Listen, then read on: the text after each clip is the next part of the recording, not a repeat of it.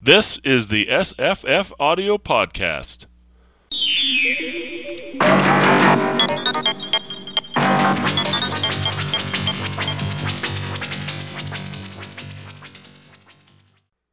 Hi, I'm Jesse.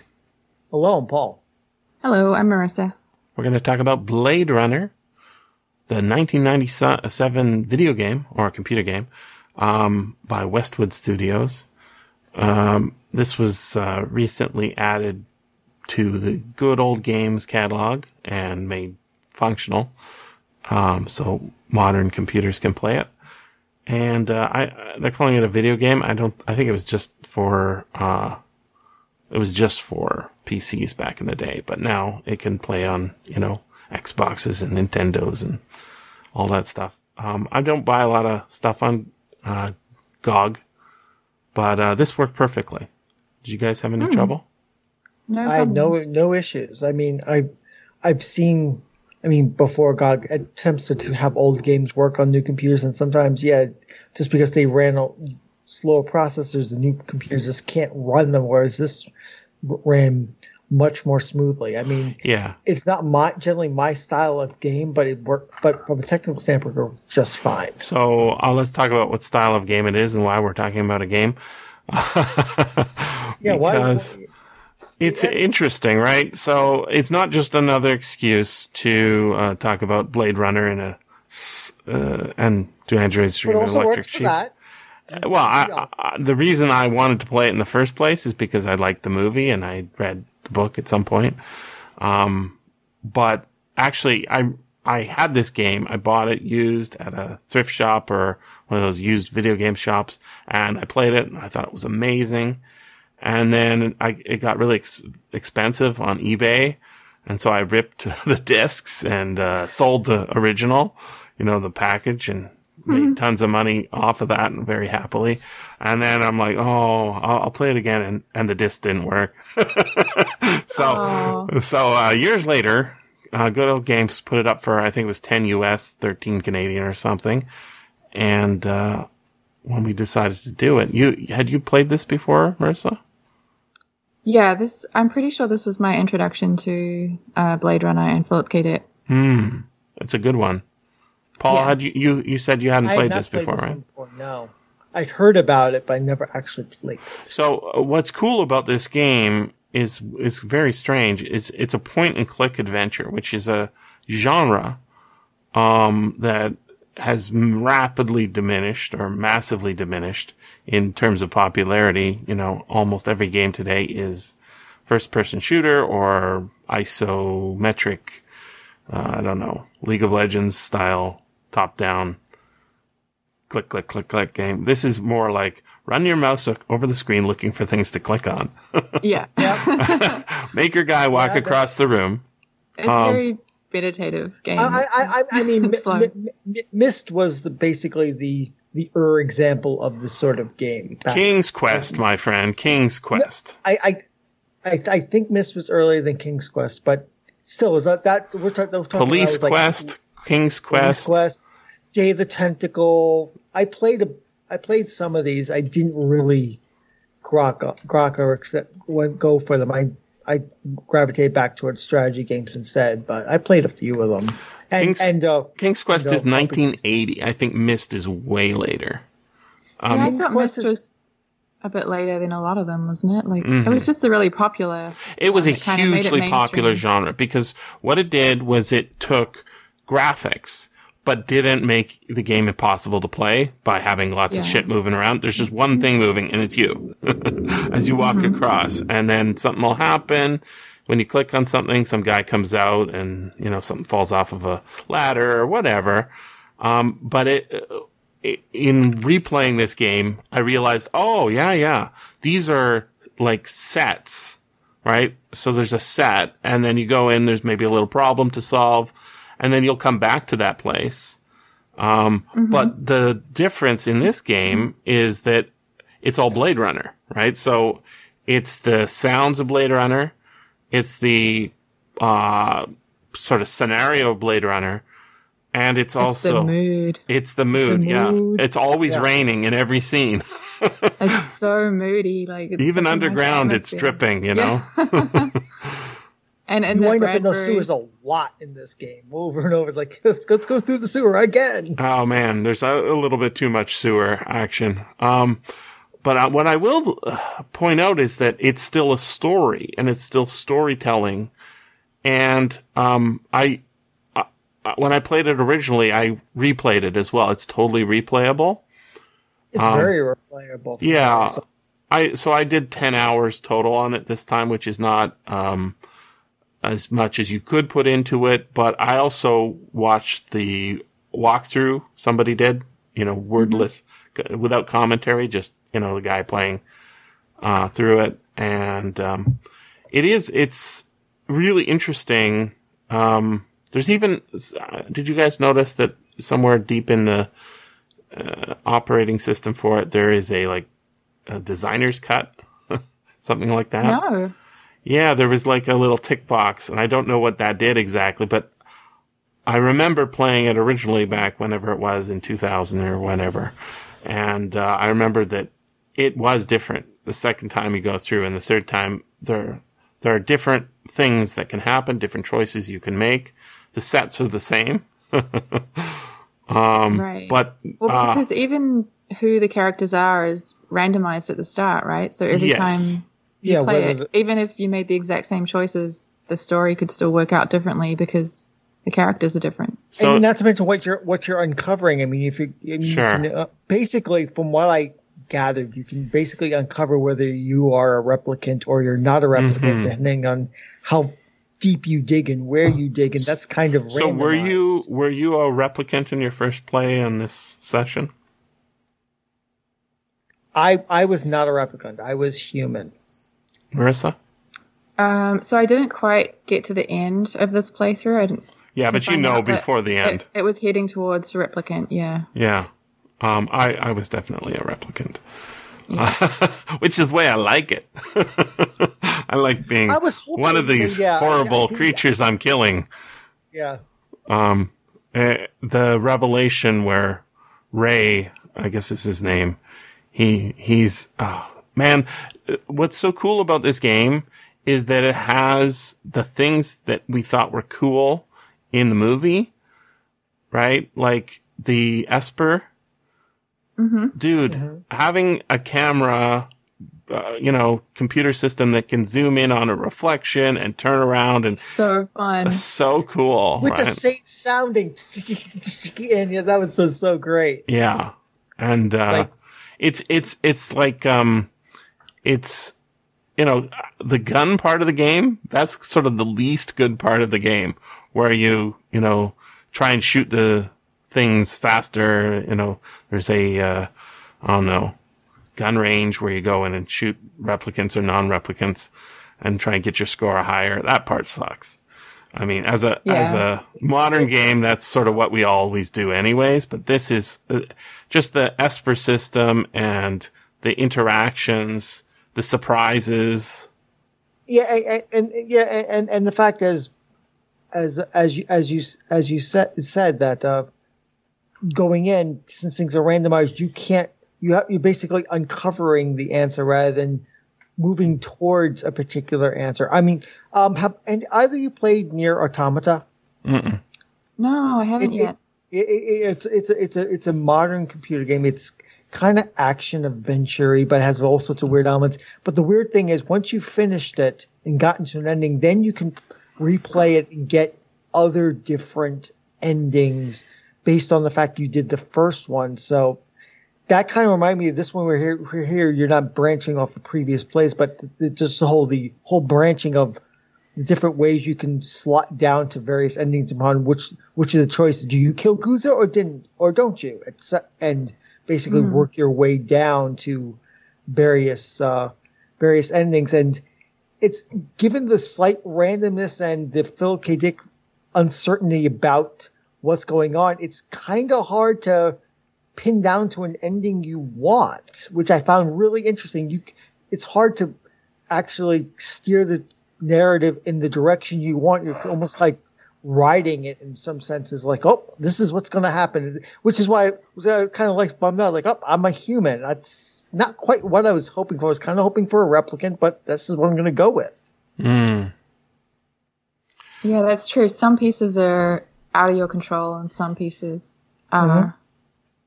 Which I guess is why i can have so many different endings. Like Mhm. it was thirteen, right? 13 or 13, 26 yeah. depending on uh, uh, yeah there's there's um there's uh one mentioned in a interview uh where you you go to the moon bus. You haven't killed any of the replicants because you're planning to help them right?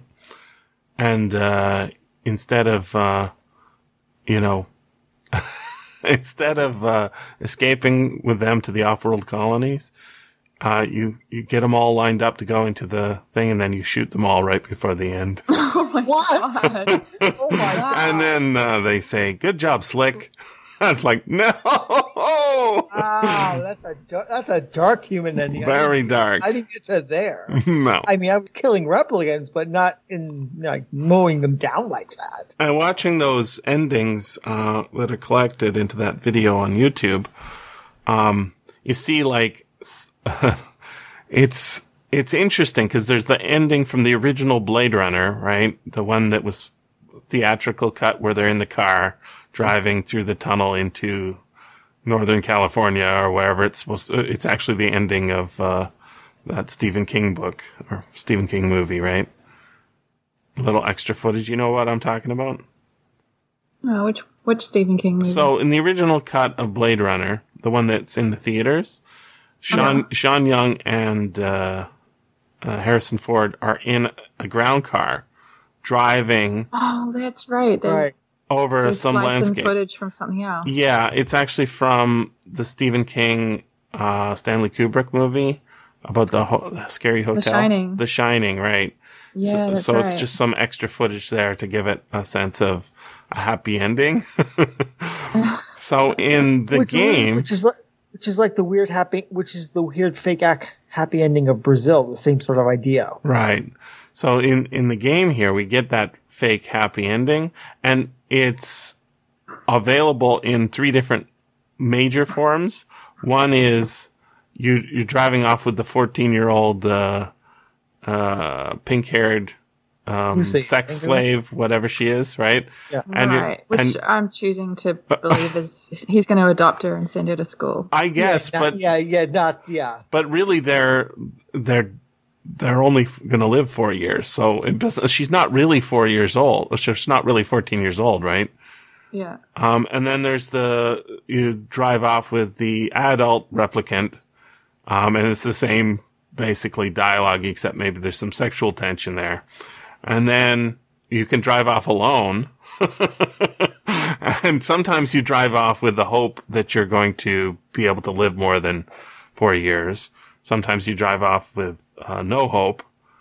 Uh, but then there's the alternative ending where you get on the moon bus or you don't get on the moon bus. The moon bus ending. And because the moon bus is something we hear about sort of in uh, the movie, but we don't see, I think that's much more interesting. And that's the one I always preferred. Um, did you guys, either one you get one? A moon bus ending? No, I didn't Yeah. finish the the playthrough. So So it's it's actually quite a hard game to figure out like what you're missing to make sure it Get all there. happens. That's a very it really is. it's a very uh, there's a walkthrough out there um that helps you. But basically, if you miss like a little thing, you're gonna have to keep on the Esper. You're gonna have it. It's it's uh unrelenting in a way that games were back then. Uh, whereas today, everything is tutorialized to death. um, so that they make sure you know what you're doing, right? Which is useful. And I, I'm all in favor of that. But it, it was just a feature of the games back then. You sort of knew how, you had to know DOS. you needed to know whether your graphics card was capable of displaying VGA graphics and stuff like that. So, um, in this case, uh, the Moonbus ending is, um, something you, you get a preview of if you're uh, in the moon, Moonbus track, uh, when you see a photograph of uh, yourself, and you say, "That can't be me," when you that's that's the thing that makes me love this game is the revelations that like, wait a second, I might not be what I think I am. Right? You've got this dog at home that you love. Is it a real dog? Well, we'll see. Are you real? Oh, shit. I never thought about that. Um, so uh, the Moonbus ending is actually not called the Moonbus in, in the original movie. But if you remember, um, when, uh, Deckard is taken to the police station by Gaff at the beginning of the movie, um, he says, if you're not, uh, cops, you're little people. He gives this speech, right? He explains that the, um, the replicants that Deckard is going off, off to kill, um, landed off the coast. Um, and that there was like six of them or something like that. And that's what we have here too. That Moonbus is, is so what's so interesting about this game is it's a parallel story to the one in the movie Blade Runner. But because it's like 10 hours long, we get a lot more world building than we see just in the Blade Runner movie. So well, take, for example, um, the cheese. Did you guys find the cheese? you find the cheese, and then you go and confront the uh, lady who's who's uh, been using cheese in her her jerk chicken rep- recipe. Except it wouldn't be chicken, it'd be fake chicken, right?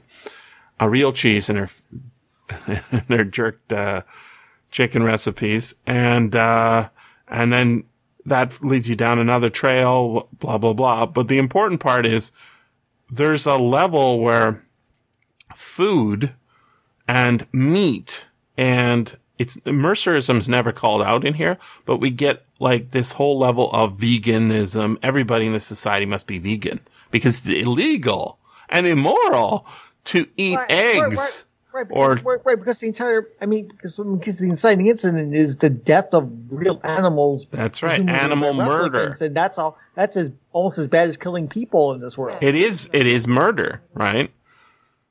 And that is something that's not really touched on in the movie. We see all these artificial animals, but we don't understand in the way. So this book is a bridge between, or this book, this game is a book, be- a bridge between the movie and the original novel's sort of world building. The It Do really Androids is. It- It feels like they really loved both people who made this game. the people who made this game paid fucking attention, right? They weren't doing it mm-hmm. half-assed. They were saying, we love that movie. We need to expand this idea. How are we going to do that? And some of the scenes feel like they're out of Philip K. Dick's other novels, like, uh, what's the one with, uh, fake Lincoln? Robot Lincoln? I don't remember the name of it, but Oh, uh, but the, that that one also shares um, Rachel Rosen um, is a character in there. You you know the one I mean? It might be called the Simulacra or Simulacrum. In any case, Oh, no, no, no, no. set no, in we can Seattle. build- yeah, yeah, we can build you. be it's we can build you. Yeah, yeah. Yeah, it's we can build you as the Lincoln. where he's going to therapy and there's this contract, right?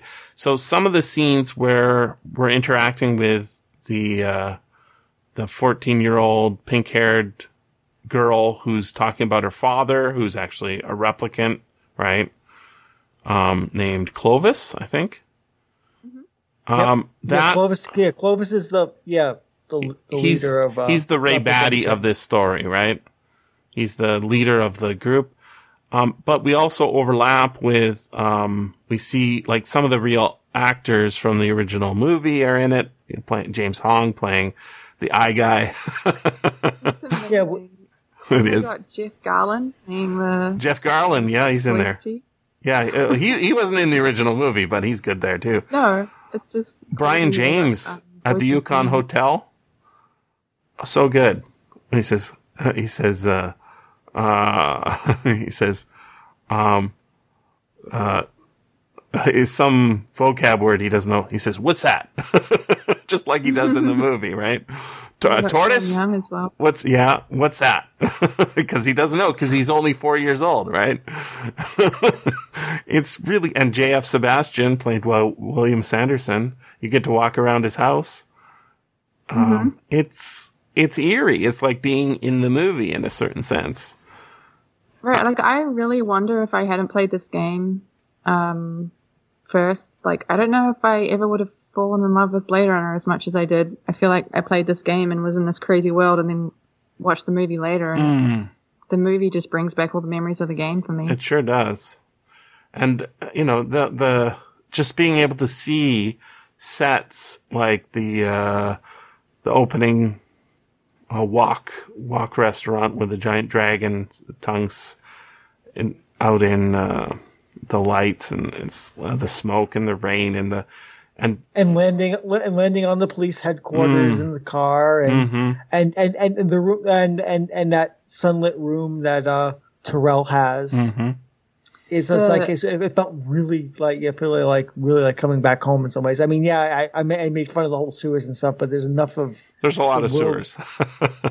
yeah with the, uh, enough of the original world. Yeah, like I felt completely connected. Like yeah, this is all part of the same world as the movie, and we just walked. If I walked that way, I could I could wind up there if I wanted to. And the music uh, that is so distinctive in the film is here. We've got the.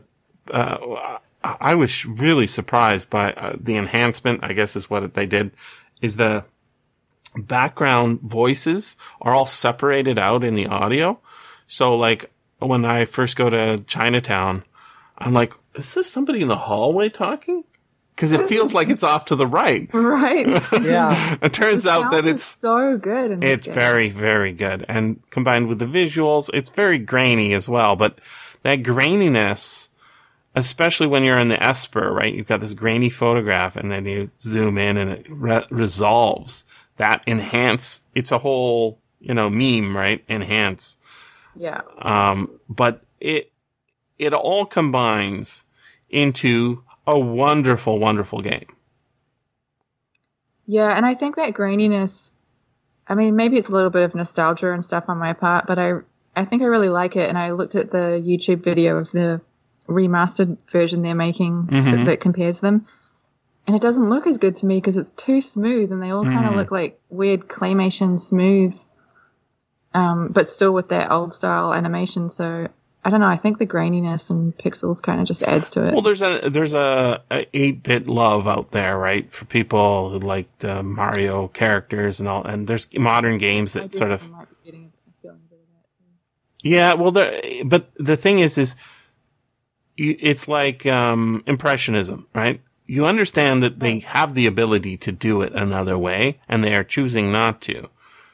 Um, and that is becomes a a, a genre, right? Becomes a a style of art, and that's why this game is more like a novel, more like a story, in that you are like I did. Like I said, I watched the walkthrough, but that's not the same as when you are the guy clicking on that that picture and seeing yourself standing behind the moon bus. Yeah. Right. And you say, that can't be me because that's echoing in your own head. You say, wait a second, that's what I look like. Right? That's right. And so I was thinking a lot about this game in the light of, of seeing the sequel movie, 2049, right?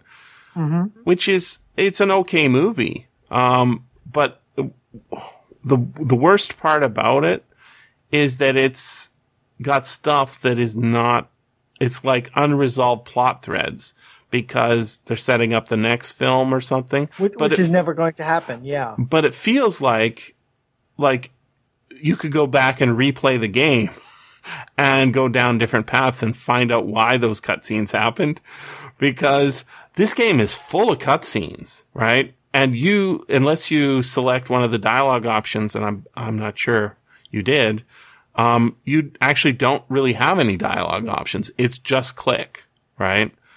So there, there are, there is a mode where you can select what form of dialogue you want.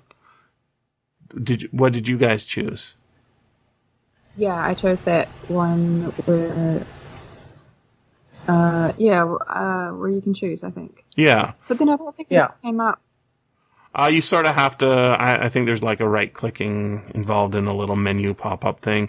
I just did, I just didn't the normal, but there, there's also, like, this is, um, this is Yeah, something. you can change your demeanor. Yes. game. So this is something that we see in much more modern games like Fallout 3 and 4 and New Vegas, right? Where you Yeah, have a and like- dialogue like Dragon. Age and Mass Effect. Yeah, you get conversation wheels. Right. A conversation wheel where you can choose how to respond, uh, whether you can be the good cop, the bad cop, or, you know, random cop. and, uh, that, uh, that, you would think that that would make it more, um, uh, uh, this is kind of the dilemma, I think, with a lot of games is they think that the more options you're given, the more immersed you are. So like with some, some games, it's all about custom the, you could see the way they advertised games back in the day is they say you can put yourself in there. And this is sort of a, a really awful, terrible genre of book as well, Marissa, where you, you have a book, um, that ha- will be published with your child's name in it.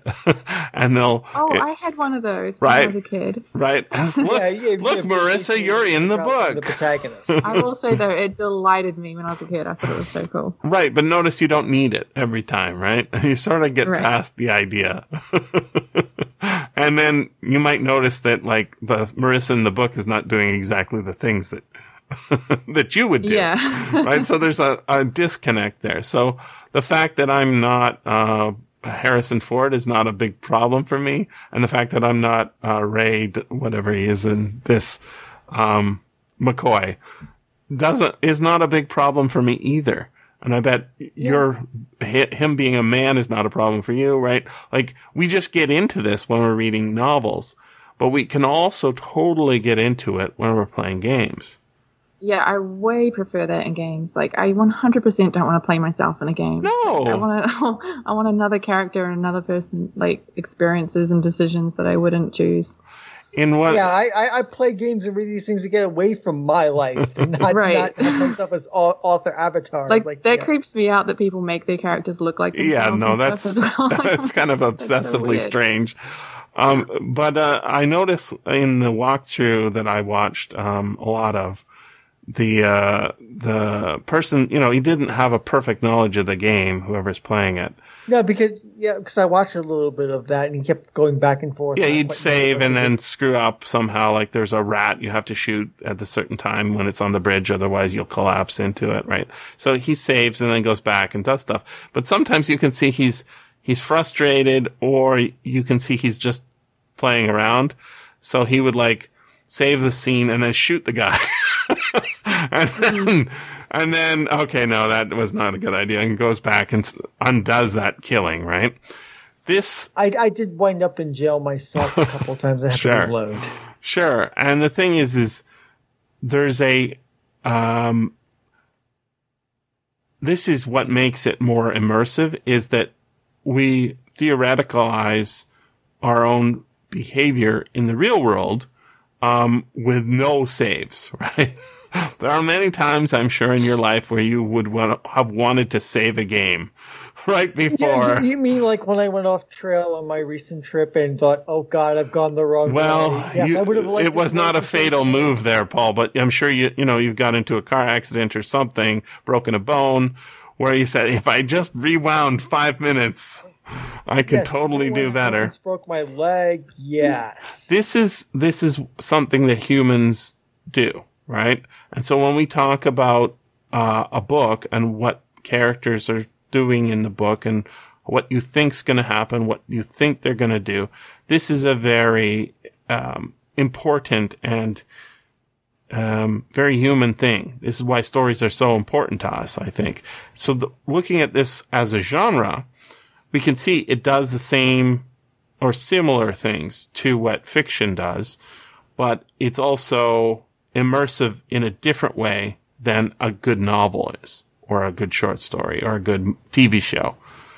It it is not the same thing watch watching all the cutscenes as it is playing through the game. In fact, I think if you think about some of the games like in the mid 90s, sort of uh, around the time period this game was coming out, they were doing a lot of cutscenes uh, for games like, um, well, I guess it was a little later.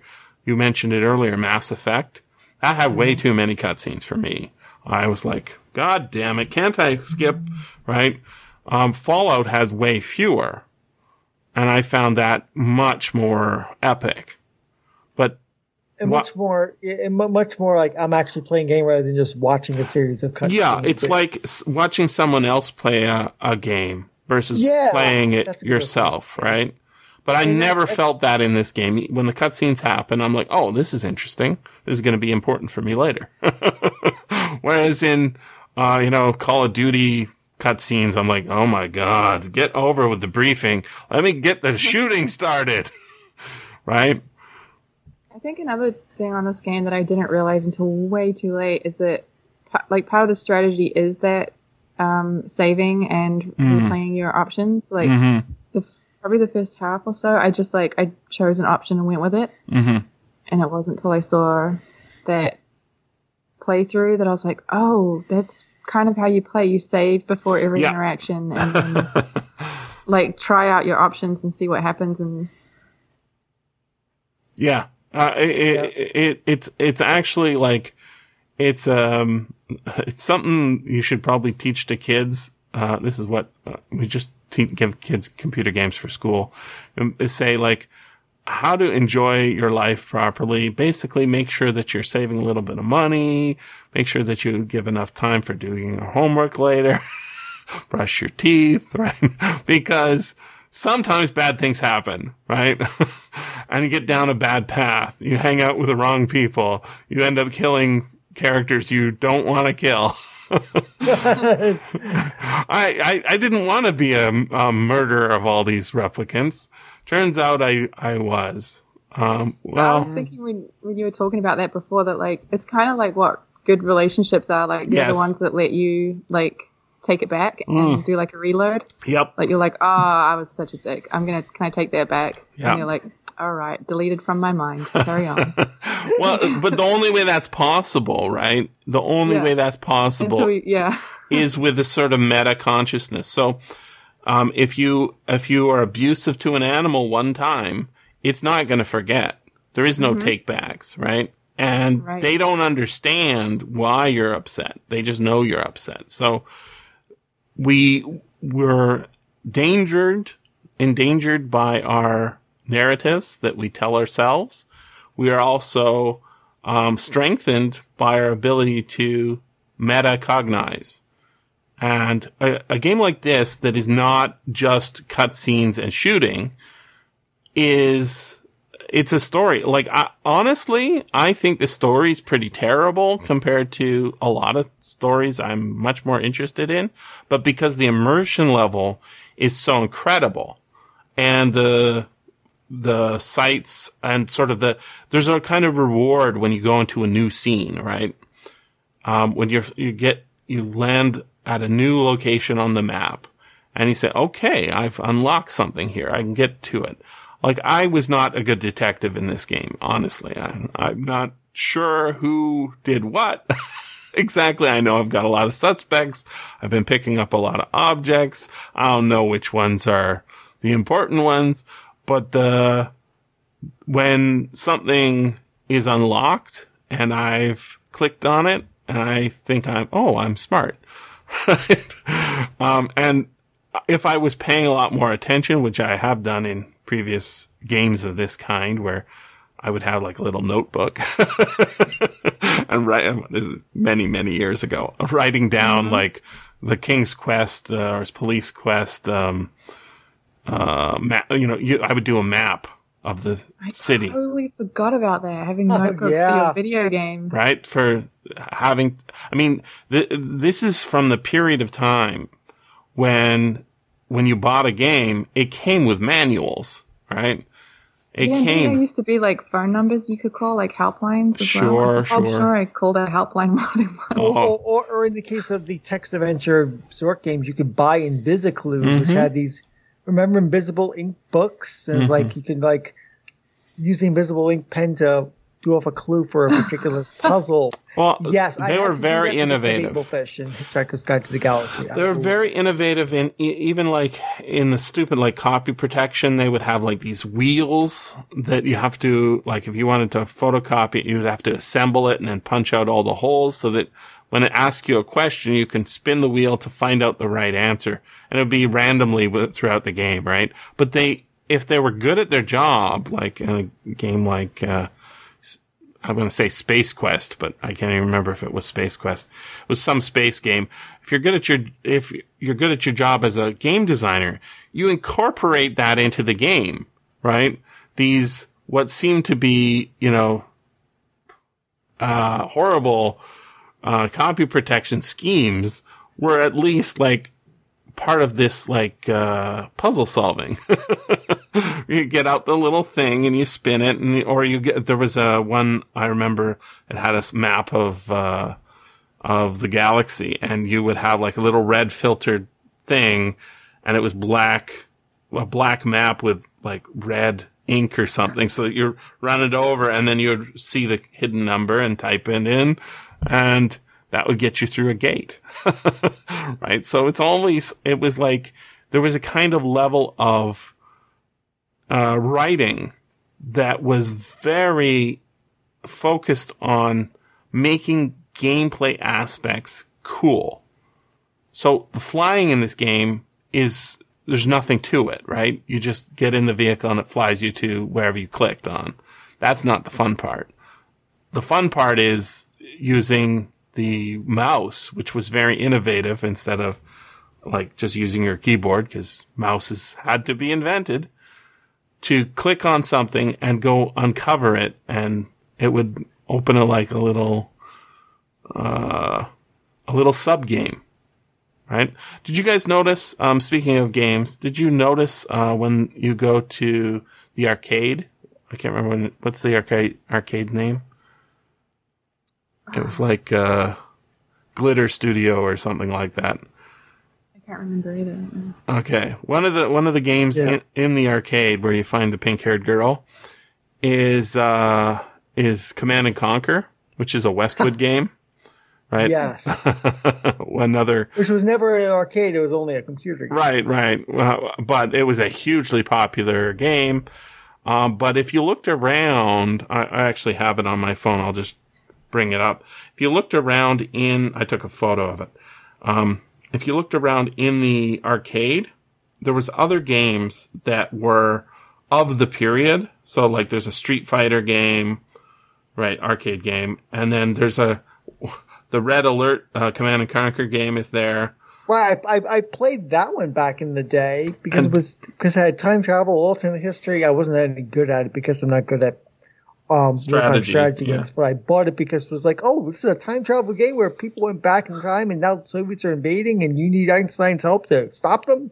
right beside the Command and Conquer game is a spinner flying simulator. Uh, you know, police spinner with like the back. So it's like a meta game, right?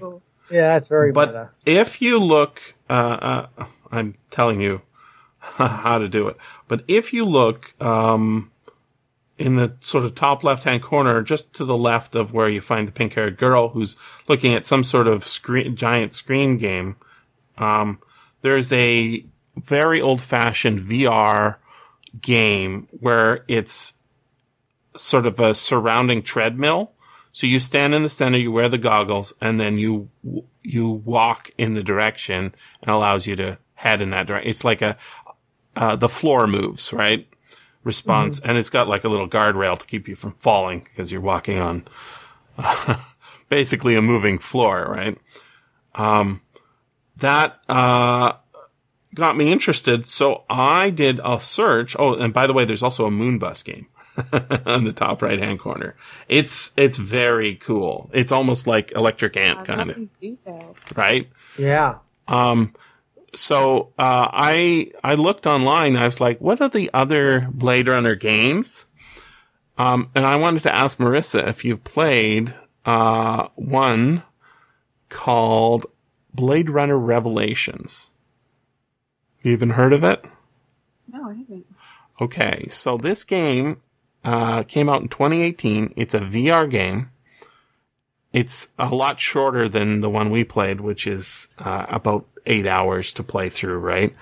Um, but it, this one's about two hours. But what's so cool about it is it's a VR game. Um, you do all the same sort of things that we do in this game. It's, in fact, it's a point and click adventure because I guess there's some sort of issue with VR and walking around. so what you do is you, you're given, you're set down in the scene. It's actually first person. Uh, you're set down in the scene and then if you want to move around the room, you point your tool to a spot on the floor that's a designated spot. And when you click your button, it fades to black and opens you back up uh, from black in that new spot. So it's a point and click in the same way that this one is, right? You click on the spot on the floor where you want to go and you double tap and then you wait until the guy gets there. Yeah, I have one of these on VR. It's a little disconcerting. Yeah, it's it's kind of clunky, right? Um, what what's so cool though is in this game, uh, Blade Runner Revelations, when you when you get in the spinner, there is no clicking around. It's auto fly, but you can look around the room, right? Except it's not Right. a room; it's a car, and you can look through the floor where there's you know glass panels, and you can look through the ceiling. You can look ar- around. You're literally in the city of Los Angeles in 2019 or whenever the story's set. And that is incredible. And get this, it's the same kind of story as the one we have here. And it's done really well. There's a, a walkthrough of, of it, just like the ones we were, uh, you know, exchanging via Twitter and such this morning. And it's a good story. I like, I would totally play this if I had a VR deck because it, it has this, you know, whether you are a replicant or not, um, there's, uh, it's set actually a little bit in the future of, it's not parallel to the Deckard timeline, right? But in fact, Deckard is mentioned. So, you know, that he ran off with this and they wonder whether he was a replicant. Um, the, leaving it nicely ambiguous. it's very, it's very well done. But what's really interesting in this game is that just like, um, in the 2049 movie where they have, uh, you know, sort of a different way of doing the same story as the original Blade Runner, um, the AI assistant in the game is sort of your new partner. So she's talking to you and giving you advice on, you know, how to run your A VR game, right? Clicking left and right and how to use your multi-tool and go, how to practice at the gun range and stuff like that. So it does all the same sort of, um, things as, as the book would do, uh, the book that's in your manual to tell you how to play the game. But it also, uh, offers you no dialogue options when you're talking to her, but suggests dialogue options or suggests courses of action in the game. So it makes it really easy to play as opposed to this game, which is like you sort of have to be very fiddly with making sure you've, you've, you've looked at every part of that image, right? Um, Yeah. which also makes it a much shorter game. Piece of jewelry under the. That's or right. You, You have to make sure you look at his hand because he's got a bomb in there and yeah, exactly. Um, so apparently this game and it's, there's a full walkthrough on YouTube. Um, but it was, uh, put into the Play Store and then removed from the Play Store. I don't know why, uh, but the guy, one of the guys who's talking about how he got it, uh, Blade Runner Revelations. It was produced by a company called Google Daydream. Um, they, uh, they found that their, it was removed from their Play Store. They had to go find the credit card statement to show that it had been purchased, but even that had been refunded. So something went wrong with this game execution, but not story wise. Story wise, it was very faithfully interesting.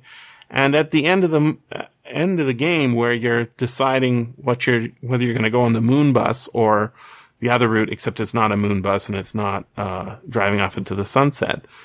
Um, it is, uh, a revelation like, oh, that's what it was in the same way that, you know, you get in this, right? You get the sense that, oh, I see how it went.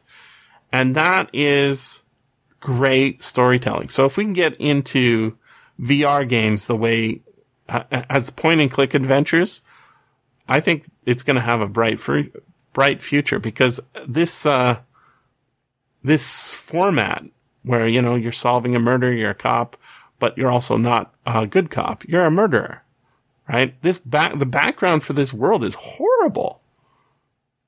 I, I mean, all, all the corruption and and double dealing, and and they mentioned that Guzza has got his dirty fingers and every dirty pie. It's Mhm. like it, it's it, it's very noir in the sense that like there's is there anybody good in this thing? I mean, I You're mean, fucking, sl- is- you're, you're, you're hunting, like hunting down slaves. Like, wow, You're hunting down and pleasant world. executing escaped slaves. Right?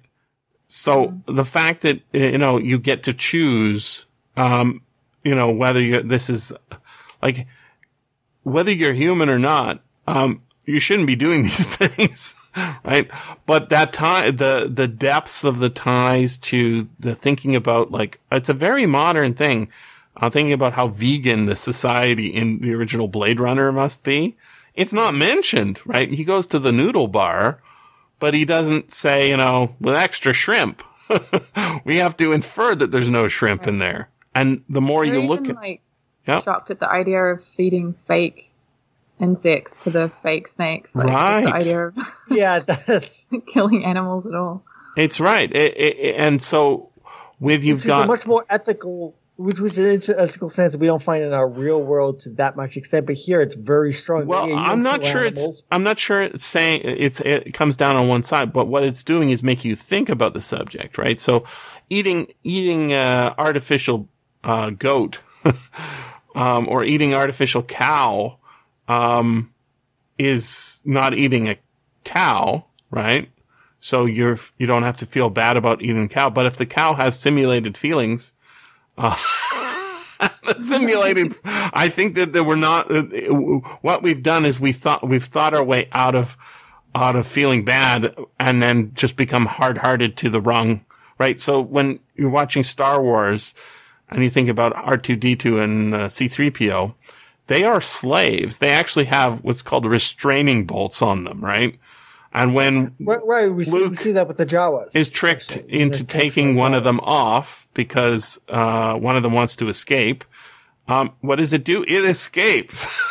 now, whether it's loyal to its previous master, like we're told, um, or it's just trying to be free because being enslaved is not horrible, Or, is Or horrible. the whole idea of like wiping their memories. Since Sure. They casually talk about wiping memories of of, of droids. breaking up like, yeah, they have families, no- right? It it literally is about slavery, and nobody thinks about it because they're droids, right? But that what this game does, and by setting us so long in it and making it not just about solving, you know, hunting down these these skin jobs, right? Jesus, skin job, SJ. We shouldn't even use the word. It's if we were in that world and somebody called uh, a replicant a skin job, you should feel as revolted as if they were using other ethnic slurs, right? Yes, And absolutely. spending a little time in that world makes us think about that in a way that like and I'm not saying like time in a movie. Time in a movie is it's immersive, but when you walk out you don't necessarily have your world changed.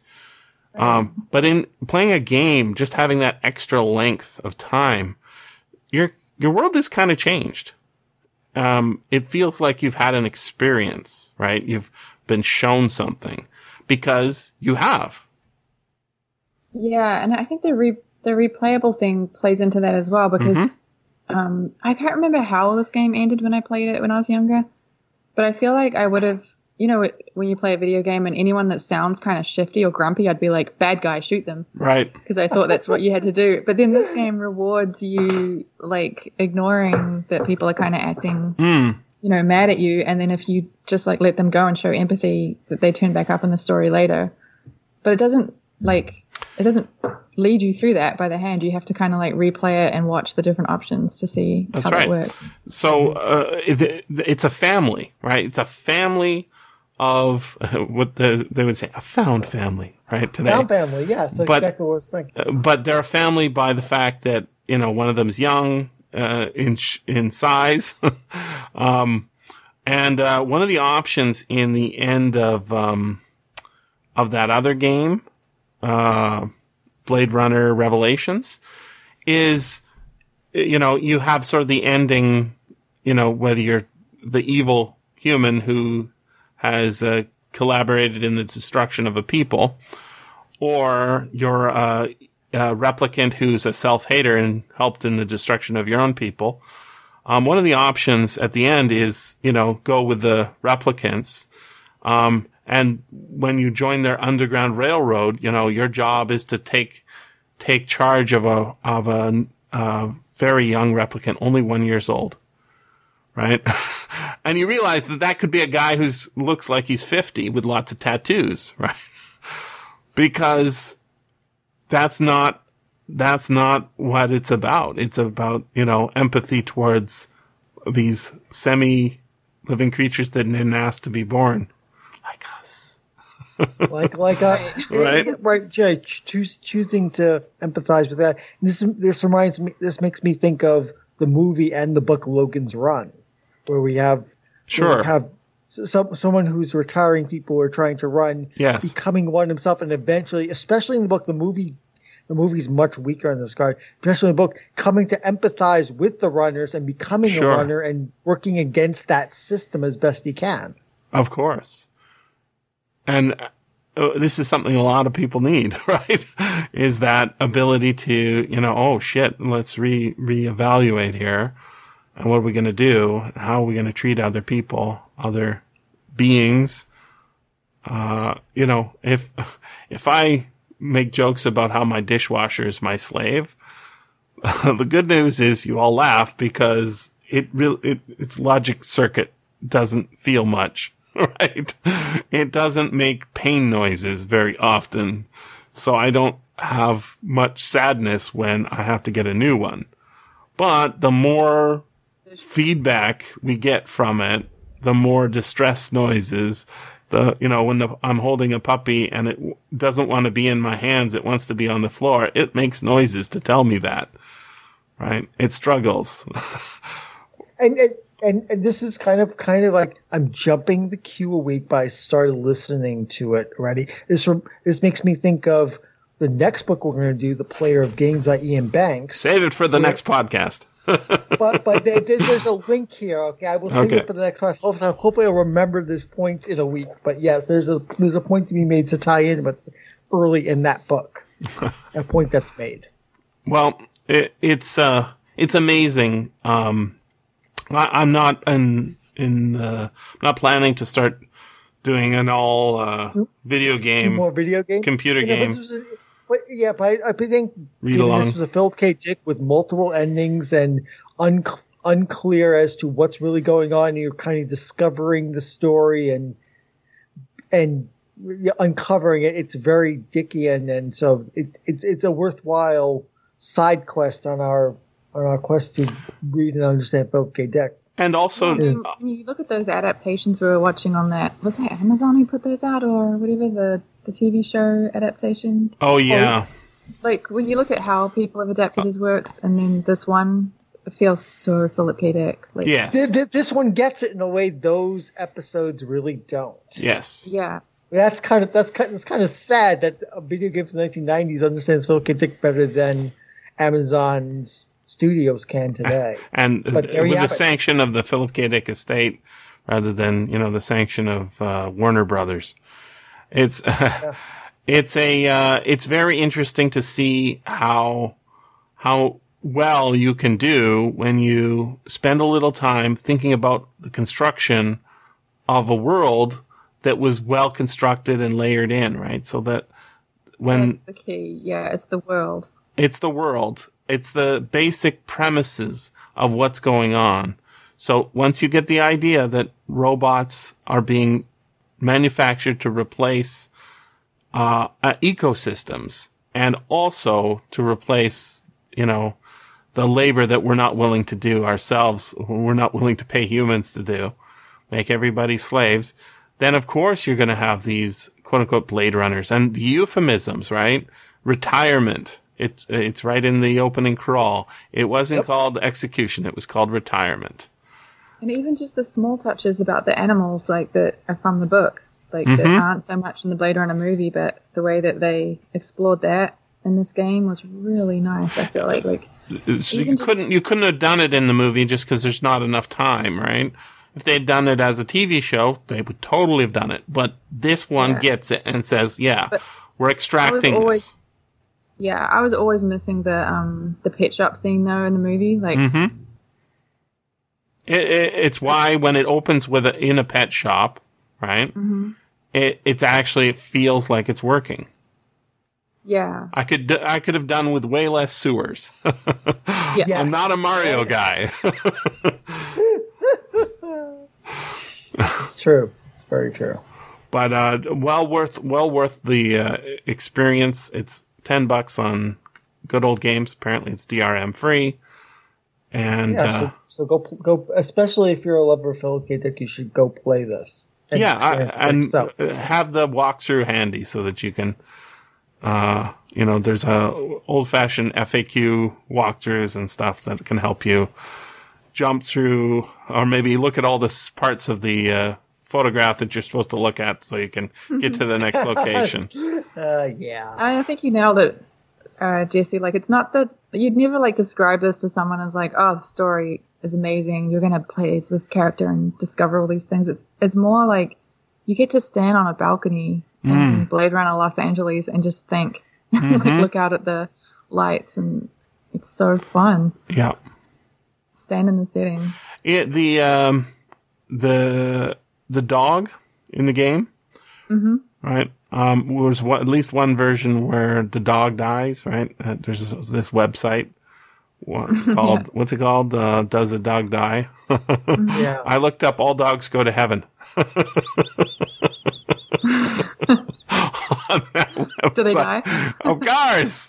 That's the very first thing that happens. I don't know. the important part is um, the dog dies in this game, but the reason it dies, or it can die, is because it is something you loved. And more importantly, that's what the Philip K. Dick book was about, right? He's Right. pining all, and um, if you think about JF Sebastian in the, JS Sebastian in the book, right? What is he? He's a vet tech for a fake dog place, Yeah. A fake animal place, and people are embarrassed and worried about their. Well, yeah, Yes, I the- think- yeah, yeah, the, yeah. The, the main character, yeah, I believe at one point makes a comment about yeah, it's like why would people get upset over this thing? It's like, Like dude, the whole novel is based on Deckard wanting a real animal. Like that's why he. You Why he's going out and killing all these real yeah, why he humans, needs the except money. Yeah. they're synthetic. Um, it's very they- solid. yeah, I think the act, the like, just like the dialogue and the acting in this game is good too. Like how they did the love for the dog. Like he's never like sitting around being like, "Oh, I love my dog." Right, Maggie. That's it. Yeah, Um, he's just so excited to see her. And then when he gets that piece of jewelry that he has to get engraved, and you Mm-hmm. think he's gonna like get his like some girl's name engraved on it, and it's the dog's name. like, ridiculous. oh, that's his love. It's very, it's very clunky, early, um, early video game sort of logic, right? yeah, Um, but yeah, point and click adventure um, has uh, th- this is a pretty good example of what they have the ability to do, which is a, a very simple thing. They give you a scene, you click on stuff in it, you have little conversations with people. Very, you can finish the game without making any dialogue decisions, right? You can mm-hmm. totally fin- you, you don't have to choose aggressive or like you do in Fallout. It's, it's, it's, it's incredibly passive in a certain sense. You could sort of have an AI move the mouse and click things, but it doesn't feel that way. And the reason it doesn't feel that way is because the, the writers and the executors of the game, the people who made it, thought really hard about how to make this an experience as opposed to, you know, a product. Right. And Yeah, I that's a good way of they, putting it. They consciously did that, right? Mm-hmm. Like, I saw a quick interview with him, and it was like the first thing we wanted to do was recreate the emotional experience of Blade Runner. They got it. Eh, eh, There's, I, I- I can't think of an, another product that did, you know, the, the faith, the faithfulness of it. Uh, the, you know, there aren't any sewers in the game, but when you go climb up on the roof, right, you're in that scene. When you, when you're wandering around the Bradbury building, dude, it's amazing. The light, the color, the, um, the sound, the soundscape is amazing. Wild for me too. Like living here, I'd played this game, um, and then seen the movie and thought like it was really cool to see that oh that's the actual Bradbury and stuff. But then Mm-hmm. visiting it here and also um, the train station that they use for the Mhm. police headquarters. Right. Like when I first walked into those places in real life, it's like the game that I was thinking of because I'd walked through those settings Right. in the game. Right. And that's, uh, that's the, what I'm saying is that this is another medium, right? In the game. This is why, you know, Marissa, uh, I think this was such a good idea as a show is because you're really into stories and you're also really into games, even more so than me, right? And probably more so than Paul. See, it sounds like you, well, maybe not, Paul might play more than me. Just different different kinds of games. I think Merce and I are into. I'm into more like strategy. You know, Yeah, less story, like Civ- like story, story. less yeah, story, you're, more yeah, more like yeah. agreed. But um, uh, this is what this is what I would. This is why I was really interested in getting like The Last of Us as a game. Not that I did.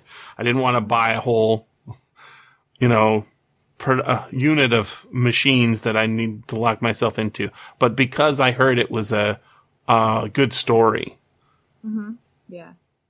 good story is more important than almost anything else. And Yeah, that one does the Gameplay is what they as the call it. Like it's a it's a world that the narrative is playing out in the, that you're just like totally immersed in. Hmm. There's a. Uh, this is might seem a little tangential, but there's a um, a guy I used to read. Um, wrote. I used to buy all the mostly a game uh, magazine called PC Gamer. It was a review magazine where they would, you know, get the newest games and review, write big long essays about Oh, I remember PC Gamer. great. sure. It's still around, um, but I don't, I don't buy it anymore because it, it's like ten dollars, twelve dollars for an issue. They used to like issue uh, CDs with, you know, games that were not downloadable at that time, right? Because couldn't do downloads. In any case, it was it was a better value back in the day. But they also had really good writers, and one of the writers um, who I, you know, sort of came to notice afterwards was a writer for that. He um, he went into the movie business to write films, and he wrote. Um, uh, do you, if you remember, uh, there was a bunch of Star Wars movies. One was called a Solo story or something like that. And what was the first one that was like that? A Star Wars story. Rogue One. Rogue One. So the guy who wrote Rogue One used to write these reviews for uh, computer games, and he went into that business. He also wrote the the science fiction movie that's pretty good. Um, that stars uh, uh, Denzel Washington as uh, I don't know some guy in the desert. And you think it's sort of a ripoff of Mad Max, um, but it's Oh, oh, you took it. Oh, right. It's got a um, biblical- Book of Eli. Book of Eli, exactly. He wrote that, and he also wrote the Star Wars story uh, movie, the one that's Rogue One. uh, Rogue One is a prequel to the first Star Wars movie, right? It's how they got the Death Star plans.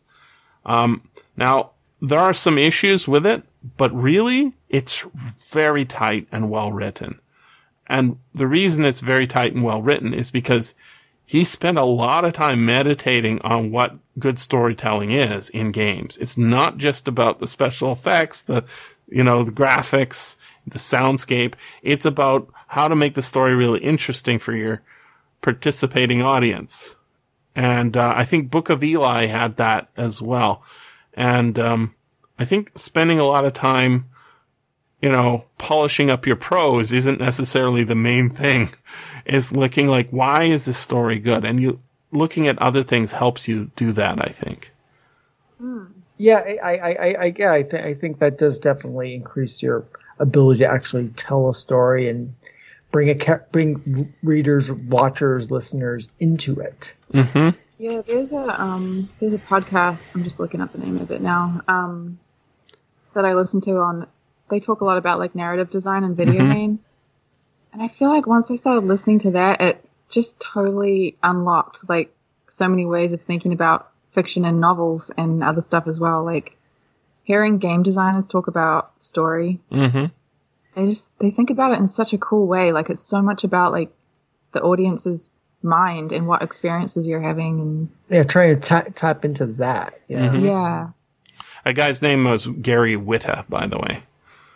Um, uh, yeah, he's a British writer, moved to the States to write for, for, um, PC Gamer. I think PC Gamer actually had a UK, but uh, it was surprising, like, um, when I was in university and they're, you know, pushing essay writing on me. because I kept going into English for some reason, kept taking English courses. It's more essays, Jesse. I'm like, I really like essays like this. you know, like this one where it gets me to understand whether the game is worth buying or not, whether I mm-hmm. will like the game. A big essay that talks about how the game is put together, introduces it to me, gives me analogies, compares it to other things, um, has a sense of humor, right? This is writing designed to create, um, interest in something. And you think about what essays are for today, that's not what they're for. When we think of essays, they're like, try and prove the thesis that, that, uh, school uniforms are a good idea. Like, no, no, no, no, no, no, no. Try and convince me that, um, uh, battle royale games are here to stay. because they're the they're the fashion of the moment. But if you can write an article that shows me that battle royale games are here to stay, I'd be interested in that.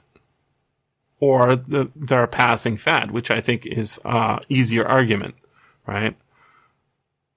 That's that's the kind of writing that uh you know is why I think essay writing is interesting. Not because it's mm-hmm. something you have to do at university, but rather because there's some, there, it, it is a form of expression in the, it's a medium. It's a, it's a, it has a whole cultural legacy that is designed to fill a function, but also you can appreciate as, as a piece. And so when I was reading that magazine, I started noticing, you know, this Gary Whitta guy, he was on podcasts too when they started doing podcasts. He, he was funny and he would be funny in his writing. And that was a good way to make me read, right? Being wry and sly and, uh, ironic about, you know, the fact that, that he'll, the, this is the game, game magazine where they'd give a rating out of uh, 100, right? And they have the lowest games ever rated and the highest games ever rated, but arguing about what the difference between an 85 and an 86 would be like the important part. 86, uh, 87. There's a game with an 88. Oh my God. And they would have arguments about this, but the, the, the true understanding of what the game was worth getting or not was in reading the article and seeing the pictures about what the game was.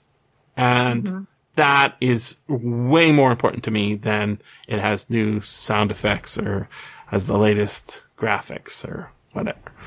Make me, sh- show me that gameplay, uh, which is, I Show me think, how I actually want to play the darn thing. yeah, but ga- the, the gameplay is the, is the thing that it has, right? So Civ has it. Everybody knows Civilization has the gameplay. That's their recipe.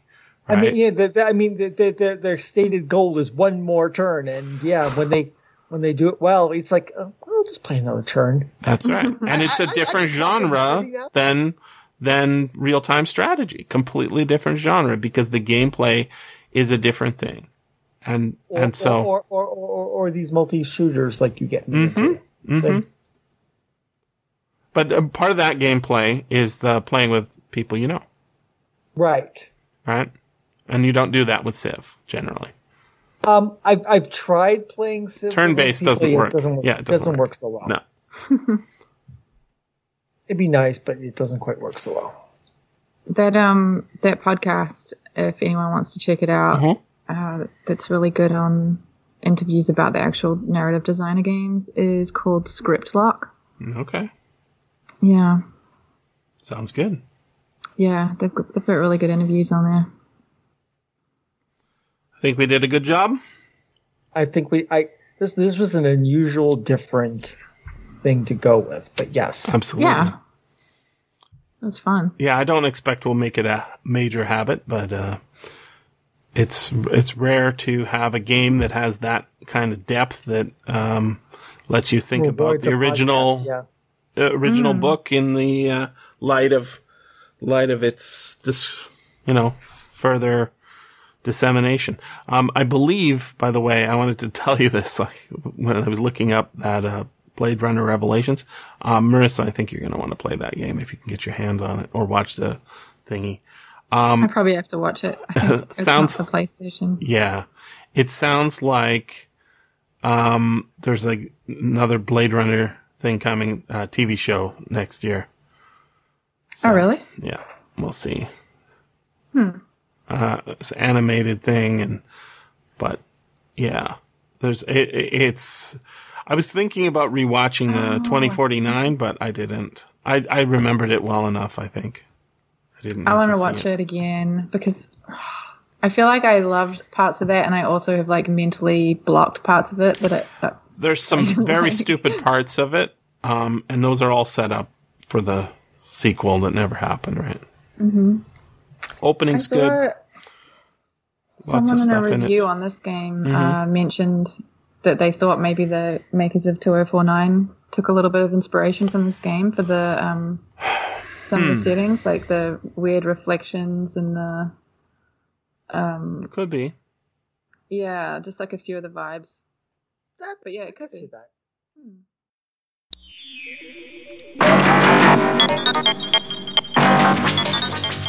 This has been the SFF Audio Podcast. Please join us at www.sffaudio.com. And thanks for listening.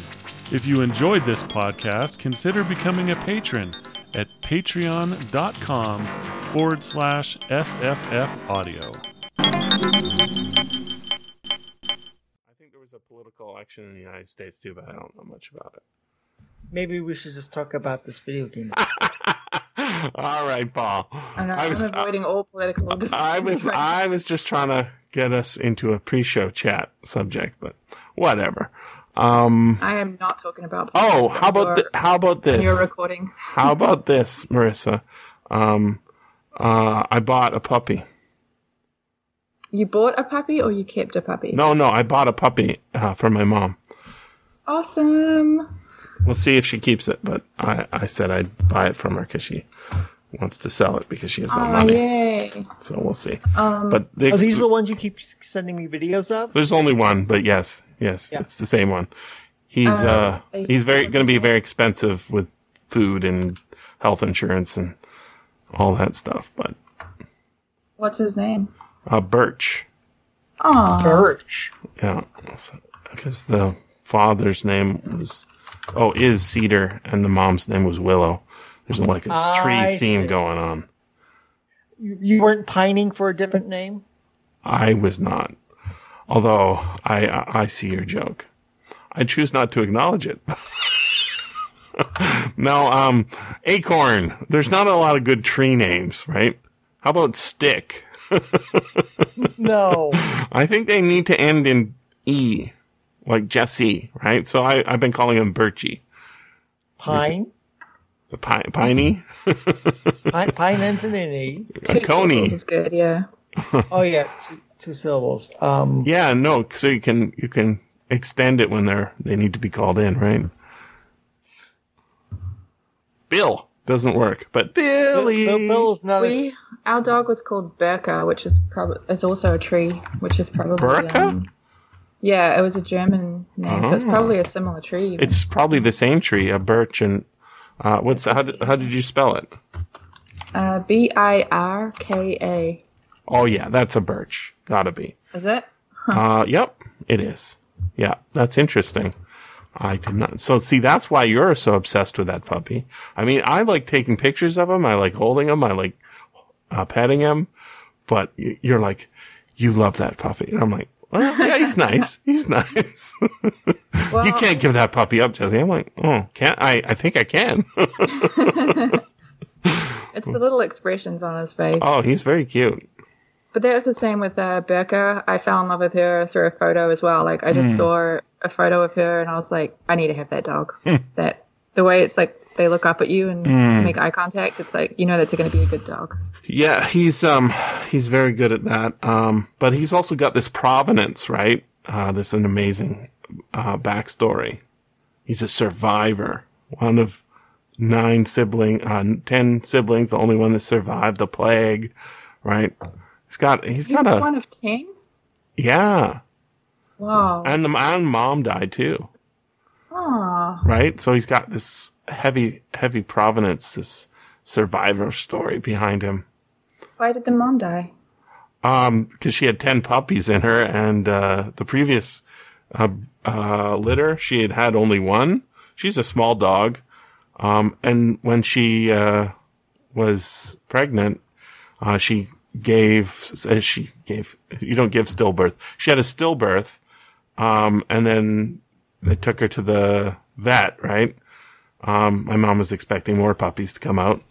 Um, and they didn't come out right away. And then another one came out and it was alive. Uh, and then there's still more puppies in there and they did a C-section and she got, uh, and there was another dead one inside. And then, uh, there was a C-section to, you know, pull them all out. And she, uh, was, had, I guess in the, having dead puppies inside you is not a good thing. So she had developed a pneumonia and in treating her, uh, with antibiotics, they couldn't feed the puppies with her milk, you know? And there was a pandemic going on, so there wasn't a lot of options in terms of, you know, trying to find homes for them. Um, and, uh, yeah, they all died of a, uh, other than the two that sort of died prior to birth, they all died except for him of, uh, parvovirus, which, well, that's the assumption. I mean, I don't know what that, kind I don't virus know is that? dog, very deadly dog virus. Uh, They have to. They usually get vaccinated for that, right? Once yes, but they, Yeah. they had not, you know, they were born, uh, uh, in an unusual way. So they, they didn't, uh, they weren't strong enough for any of that yet. But he's, he's got his shots now and he's, he's definitely growing, although he might be dwarfed by his uh, lack of nutrition early on. Oh. but we'll see. Um, but yeah, parvo is a very uh, bad disease for puppies, deadly. Um, in fact, I, I believe, um, uh, I believe it has about ninety percent death rate, which fits our number here, Hmm. Wow, right? that's that's that's a horrific death rate. Yeah. That's wild. Mm-hmm. Uh, there's there's another human version of it too, but parvovirus. But yeah. In any case, he's a happy little puppy, and he's That's uh, cool. He's learning to pee and poo outside too, instead of That's good. inside. That's also a good thing. Good dog. yes. Peeing Sometimes and pooping outside. sometimes he'll pee outside, and then you bring him back in, and then he pees inside too. That's Hasn't kind quite of got it yet. that's a He'll kind get of a boy thing. They go around peeing on everything. it. yeah. But yeah, no, he's definitely very cute and he's very lovable. So good personality. Wow. So you're going to have a little family. Well, my mom already has two dogs, so this is just a Yeah, but now third. you'll be it'll be Jesse plus dog. No, no, I bought it from my mom. I'm not. I'm not in charge of dogs. I, I had a puppy when I was a kid. I found it way too much responsibility. Um, so I've decided I don't like that kind of level of responsibility. I, it's also like more frightening, you know, when it's your your uh like I, I'm a good babysitter, but I'm not a good I'm a good tutor, but I, I wouldn't be a good parent because I'd be like a lot of parents, you know, too afraid of all the things that could happen to your kid. Yeah.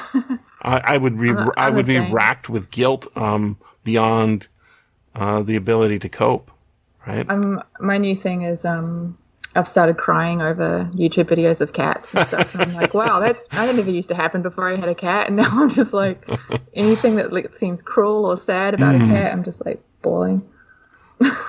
I get it. Uh, speaking of bawling, um, I think we should talk about scheduling that. Uh, uh, what's it called? Uh, in the clutch of the war god. what is that? I think it's by Milo Hastings. Remember? Yes. Oh,